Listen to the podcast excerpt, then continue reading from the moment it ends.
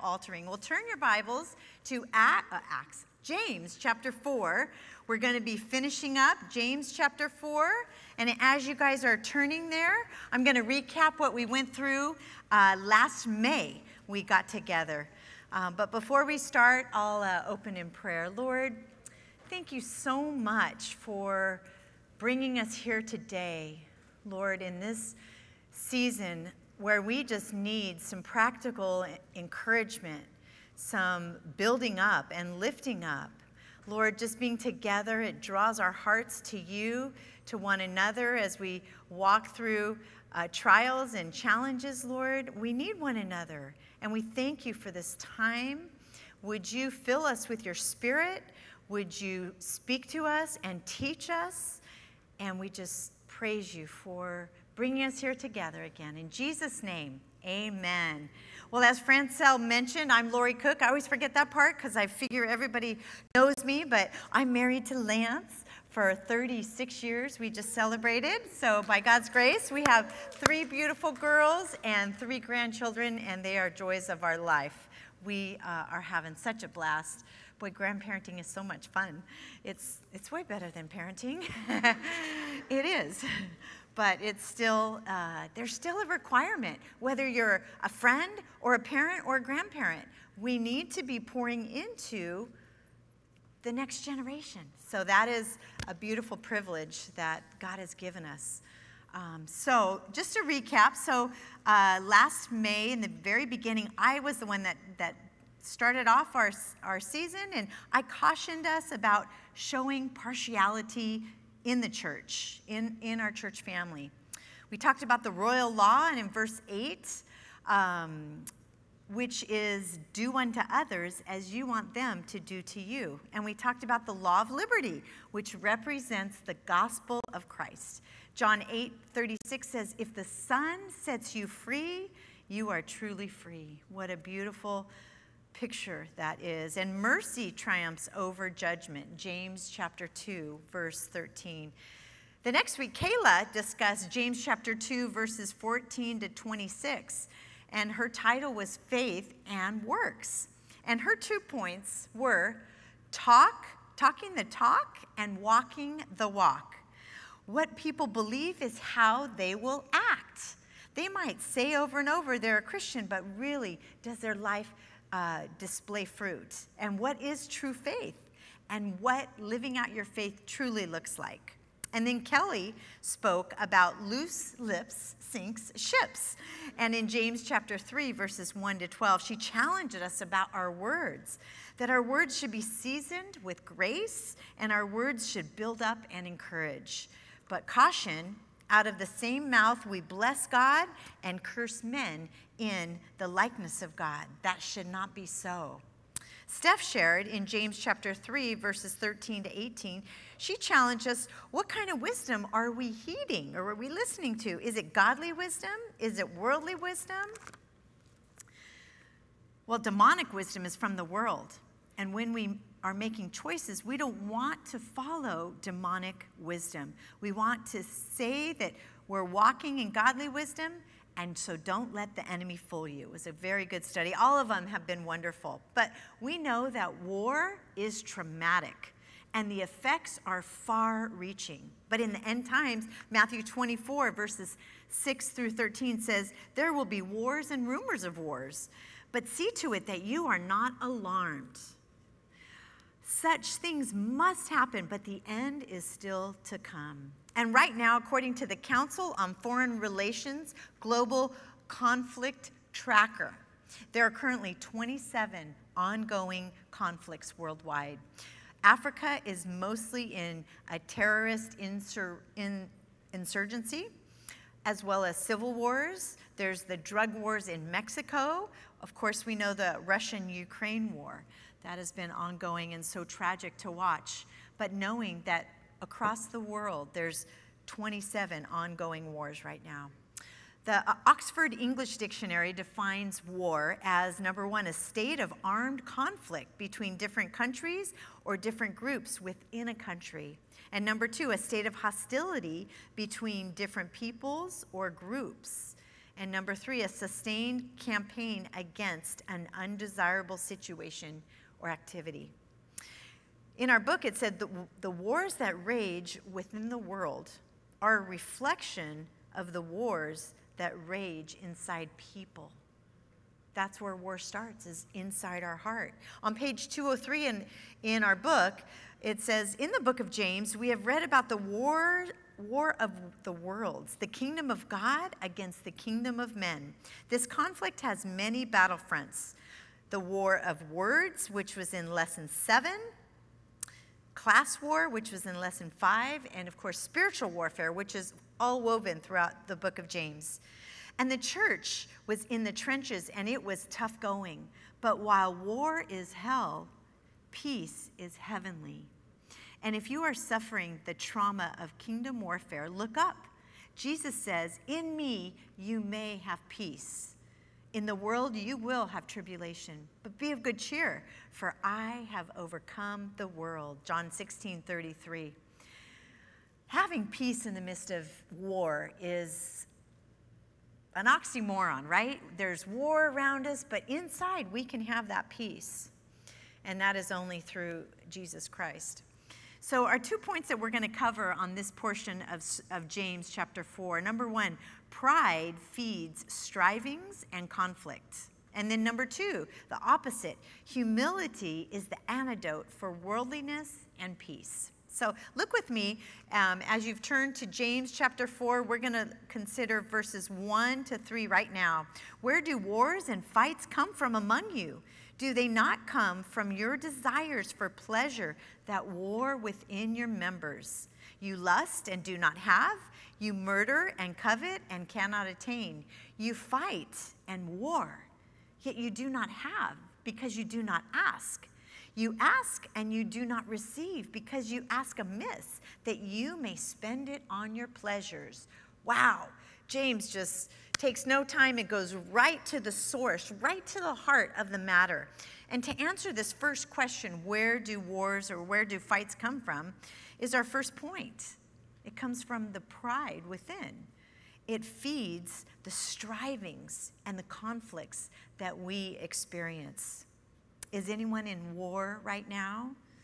You might be striving against family, against your marriage, against friends or neighbors. If you've ever experienced that, it is no fun. Anybody been in those kind of conflicts lately? Or maybe you are in that. And, and it's really, it is a daily battle. It is a pressure that is so hard to catch your breath and to actually have that peace. We actually, many, many years ago, we've lived in many, many houses, but many years ago, we were actually in war with our neighbors, and they were not happy that we were doing a lot of improvements to a 1958 house that was starting to break down, and so we had a lot of renovations. And so there were always work trucks there, but you know, we were improving, we were adding new fences and, and landscape and trees. And I remember um, getting the police called on us because we planted a very small queen palm. Do you guys know what a queen palm is? It, it barely has three little branches, right? When you get them from Home Depot, they're about that tall, right? But they called the police because the tree that we had just planted was over, was on their property line. It was actually on our property line, but it was over the fence. And of course, how obvious that they were not upset at that. They were just upset at us. And boy, did they let all the other neighbors know. And they created this crazy war. And it was so terrifying because as we would drive up to the house, uh, you know, they would stop us, and I can't believe all the trouble that you're causing. And it was so uh, disheartening. And so once we closed the door, we're like, okay, we finally uh, have peace. But, but driving up to our, our house each day and leaving and all of that, it was so, the, the conflict was so thick. Um, so that war happens because of pride, and that war is within ourselves, and it's with others, and it's through offense. It brings offense. And, and aren't we easily offended these days? We fight for our rights. We want our utopia of our perfect little world in which we think that, that it should happen. And when that world is disrupted, then we are upset. And so we begin to war. It might start with a dirty look, it might start with lots of other things. And it's just, we can't allow ourselves to be unbiblical because we think we're justified in our actions um, because of the war that is going on in our own hearts. We lie and we treat others terribly, all justified, but it's completely wrong and sinful. The Lord is grieved in these fights that we have among each other, and Satan is pleased because he wants to stir up those griefs and those um, wars within us. And, and James tells us that it comes from our desires in our hearts. And the enemy is orchestrating these desires for pleasure, and it's pride. We have to be careful. Verse 2 says, We lust and do not have. Well, what is lust? Lust in the 1828 Webster's Dictionary is this to have carnal desire, to desire eagerly the gratification of carnal appetites, provoking to sensuality and desiring things contrary to God. So it says that we lust and we don't have. So the things that we're desiring, we shouldn't desire. But we don't get them. The next verse says, You murder and covet and cannot attain. Well, murder is the act of lawfully killing a human being uh, with premeditated malice by a person of sound mind to destroy, to put an end to. To word, the word covet means to desire or to wish for with eagerness, to desire earnestly to obtain or possess. And we're constantly frustrated um, within our heart. We, we're just in this constant state of frustration. Pride is brewing in our hearts and it feeds murder and covetousness. Well, we may not pull a gun out and kill our sister, but we can sure pull out our tongue and kill them with words. Verse 3 Yet you do not have because you do not ask.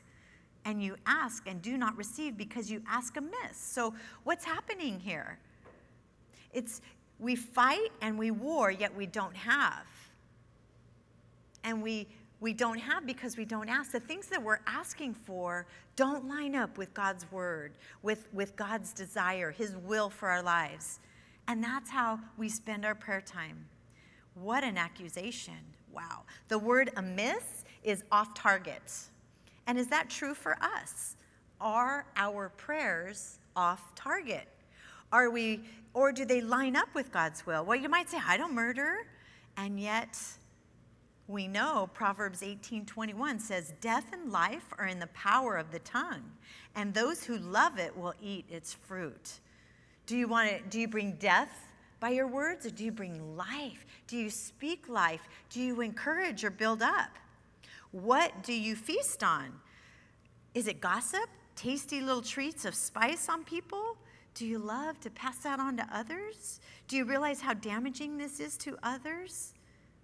If you've ever been the object of someone's gossip, you completely understand what this does to others. And so stop it before it grows into something grotesque. Proverbs 20, 19 says, he, but I added a little s, it says, she who goes about as a slanderer reveals secrets. Therefore, do not associate with a gossip. Steer clear of those women who want to be the first to tell you something about others. Stay away. Don't listen to their conversations. They're toxic and harmful to you and the body of Christ. See, those little tasty morsels, they you, you kind of say, oh no, I didn't, I didn't want to know that. And then it just keeps coming up in your mind. And, and pretty soon it could even influence your heart maybe towards that person. And so we have to guard our heart. We have to be careful. Proverbs 16 28 says, Gossip separates the best of friends. But Ephesians 4:31 says, "Let all bitterness and wrath, anger and clamor and slander be put away from you, along with all malice, which is malicious gossip." And that's to hurt another person. Matthew 12, verse 36, Jesus says that every idle word that men shall speak or women shall speak, um, we're going to give account to on that, that day of judgment. And it's by your words that you will be justified, and it's by your words that you will be condemned. And so our words, they have power. They can destroy or they can bring encouragement and life to a withered heart. We will give an account for every word that comes out of our mouth. And so this is a huge word of caution. And what so the question is what words are coming out of our mouth? Where does the enemy use our tongue? He might use our tongue in social media. And so we have to certainly use caution and be careful. James 4 uh, 4 through 5, it says this Adulterers and adulteresses, do you not know that friendship with the world is enmity with God? Whoever, therefore, wants to be a friend of the world makes himself an enemy of God. Or do you think that Scripture says in vain, the Spirit who dwells in us yearnestly, uh, jealous, yearns jealously? And so James is calling us adulterers, not in the physical sense of the word, but in spiritual sense. Our hearts are being drawn away to really desire other things that we shouldn't be desiring. An adulterer is a violation of the marriage covenant. And James refers to this violation as in a spiritual sense. We have violated our covenant to the Lord. Our hearts are drawn away and maybe chasing relationships with other things that we think can bring us satisfaction. And that's where we have to be careful. We can't love the world and God at the same time. The Spirit yearns jealously. He wants all of our heart, not just part of it. Let's look at verse 6. But He gives more grace. That's the good news. He gives us more grace. Therefore, or because of this, he says, God resists the proud, but gives grace to the humble. And I am so grateful for his abundant grace. Aren't you? Isn't that so amazing just to to worship, just to think of that and feast on that. Lord, thank you for your grace. And ask the Lord, Lord, would you show me how you're going to use this grace in my life that I can show grace to others? In our book, page 216, it says, Pride is a spiritual cancer.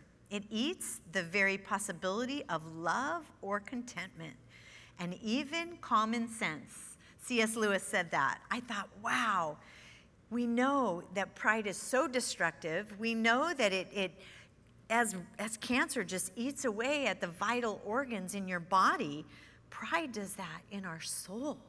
It's, it's, it feeds, it feeds on the cells itself. Pride feeds on more pride. And then it actually even just eats away at your common sense. Like you're not even thinking straight. So uh, wise words of C.S. Lewis. But God hates pride, it divides us from the Lord. We can even have a spiritual pride or even a self righteousness, which is equally destructive. But God gives more grace. Perhaps we can extend that to others and look for those opportunities to show others that. So, the root of these strivings and wars is pride. However, our second point Humility is the antidote for worldliness and for uh, God's peace. So let's look at verses 7 through 9. Therefore, submit to God, resist the devil, and he will flee from you. Draw near to God, and he will draw near to you. Cleanse your hands, you sinners. Purify your hearts, you double minded. Lament and mourn and weep. Why do we battle against authority? We see it in our kids. We see it in our society. We even see it in the Bible with, with Eve and Lucifer and so many others. And we see it in our own hearts. And yet, this battle in our hearts will weaken our power to fight the enemy. There's an order to resisting the devil. Spiritual warfare is real and evident, even more so that the enemy knows that his time is short on this earth. Have you guys seen it? So much more. He is a defeated foe. We can't win the spiritual battles if we are not submitted to God. If you're wondering, why am I not winning this battle? Look at your life. If you have no spiritual power against the enemy, possibly you aren't in the right position with the Lord. And so sin will weaken your witness and your fitness to fight the spiritual wars. If you haven't had a chance to listen to Pastor Stan, he taught on August 20th um, on spiritual warfare, and it was a fantastic study. If you came to first service, go back and listen. Second service was different. And uh, so listen to, to Pastor Stan on August 20th. If you have our app or our website or whatever channel you use, um, but it was a, a fantastic study on spiritual warfare. So the first part of spiritual warfare is that you have to submit to God. And this is the key if you want victory in your life. You must submit to Him, His will, His word. Submission means to humble yourself, to bow your heart down, to rank under God's authority, unconditional surrender. This is so hard. And yet, it's so important that you turn from any sin in your life. Once you've repented of your sin, Satan doesn't have a foothold in your life anymore, and he can't weaken your witness. If you've asked the Lord for forgiveness and for cleansing in that area, the enemy can't throw that fiery missile into your heart again. And we know that that happens. We know that the battle is in our mind and the thoughts that we think. But when we stand in a place of victory and in confidence in Him, you are in a strong position to win that spiritual war. So the next step is to resist the devil. Resist, noted in our book, is a military term to battle against. Exert opposition. We must resist the devil and not give him any room in our lives. Resistance uses strength, and this is how we build spiritual fitness, and strength is gained by using resistance to build muscles. Hence, you go to the gym, and what are they doing? They're lifting weights, or they have resistance bands, or you just start with body weight. That is a good resistance to start out, but start something because you will start to gain strength in your core and in your, your arms and legs, but it's using resistance. An example let's say a robber breaks into your house. Are you just going to sit on the couch and say, oh my, a robber just broke into my house? No, you got kids in their rooms. You are going to do whatever it takes to get that guy out of the house not to scare you, but uh, everyone's going to lock their doors and their windows. We're not opening them, even on hot days, right? But, but if a robber comes in, you're going to use strength against him. And of course, you want to protect your loved ones, you want to protect your home. And we too must not let the enemy have victory in our lives. And if he tells you you're a loser and you can't do anything and you can't go to church and look it and, and he is a condemner, and don't just lay on the floor and take it. You have to rise up and you have to fight with spiritual tools that we've been given. But if we don't resist him, then guess what? He's going to have us bound up in fear, in doubt, in no confidence. He's going to have us bound up. And it first starts with the toehold, and then it starts with the stronghold. And by that time, you're obeying everything he's saying. Don't go outside. Don't do this. Don't do that. And you find yourself doing all of these things that pop into your mind because of fear. You, you, know, don't drive down that street, don't do this. And, and that's not how we win the battle that the enemy is raging against our soul. We have to resist him. Our part is to resist the enemy, God's part will make him flee. And so the, the next part is we need to cleanse our hands. Well, we need to go to the Lord and ask for forgiveness. We need to sit before Him quietly and say, Lord, where have I failed? What do I need cleansing in my life? And He'll show you. And if you've done wrong, fix it. And whatever you're doing, make sure that it glorifies God. Purify your heart. That's another step. You know, trials, they, they purify us, don't they? They test us they break us down, they humble us, and they burn away anything that doesn't please the Lord. So don't be afraid of trials, as we've already talked about in James chapter 1, right? Count it all joy. We, we, we talked about that early on in 23, and maybe you're just joining us today, or maybe you're joining us online, and you're like, I haven't listened to that. You can go back because we've recorded everything. So use those resources on archive teachings and then scroll to the bottom, women's teachings, and that's where all of our women's studies are. And so you can go back. Um, if you don't have the book, you can get that. But you could get caught up. It is amazing.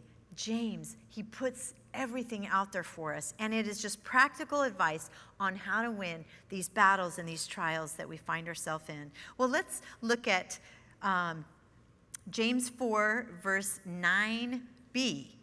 And that is, let your laughter be turned to mourning and your joy to gloom. Humble yourself in the sight of the Lord, and he will lift you up. I was talking to my daughter and um, she was saying and i do the same thing she you know she she says oh my husband like slammed his thumb under the the hammer and and it should be like, oh no, and she's like, she's laughing, and I'm do, I do the same thing. I, I think it's funny sometimes, you know. It's it's kind of a nervous laughter that that kind of helps me through uh, serious and, and tough times. and, and I have to I have to apologize to Lance. I'm sorry, I'm laughing. I know this isn't funny, but that is just my nervous response, I guess. But um, but James here, he's saying, don't be just laughing about things that are serious Let's mourn about the, the sin, the, the loss, these things that, that we have to have the right response for. We got to get serious about submitting ourselves under the Lord. We should grieve over our sin enough to repent from our sin. And a humble heart before God is optimal and it's attainable. It's not something that's impossible. We can we can have a humble heart. If you find yourself with with a heart that is is really resisting what God is asking you to do. We have the antidote on how to win these wars. It is to humble ourselves. Well, what does a humble heart look like? Psalm 113, verses 5 through 6 says, Who is like the Lord our God, who dwells on high, who humbles himself to behold the things that are in the heavens and in the earth? He is our example. He is the epitome of full humility.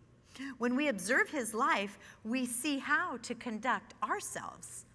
And the appeals of this world fade away as we experience Jesus. And maybe the world is appealing to you, and you're trying to run from the world. Just run to Jesus. There is a beautiful new song that just came out, I think, last week by Phil Wickham. It is called The Jesus Way, and it has been on repeat in my, my music, on my phone, um, but I, I, put some lyrics um, here in my study. It says, If you curse me, I will bless you. If you hurt me, I will forgive. If you hate me, then I will love you. Oh, I choose the Jesus way. I follow Jesus. He wore my sin. I'll gladly wear his name. He is the treasure. He is the answer. Oh, I choose the Jesus way. If you're helpless, I will defend you. If you're burdened, I'll share the weight. And if you're hopeless, then let me show you. It's hope. There's hope in the Jesus way. If you strike me, I will embrace you. If you chain me, I'll sing his praise. And if you kill me, my home is heaven, for I choose the Jesus way. Have you guys heard that? amazing. I have to just listen because my mind has a different way, but I choose the Jesus way. It is a choice. It's like submitting to Jesus. That's a choice. Our choices will bring the peace of God. If we choose the way of the world, we won't have peace. When we are in right standing with the Lord, fully submitted to his authority, walking humbly before God, we will have peace even in the midst of the storm. So draw near to God, humble humbling our hearts towards Him, and He always responds with the seeking heart, and He will bring His peace. And so, humility is the antidote for worldliness and peace. And so, in closing, just those two points I want to remind us. So, pride feeds the strivings and the conflicts.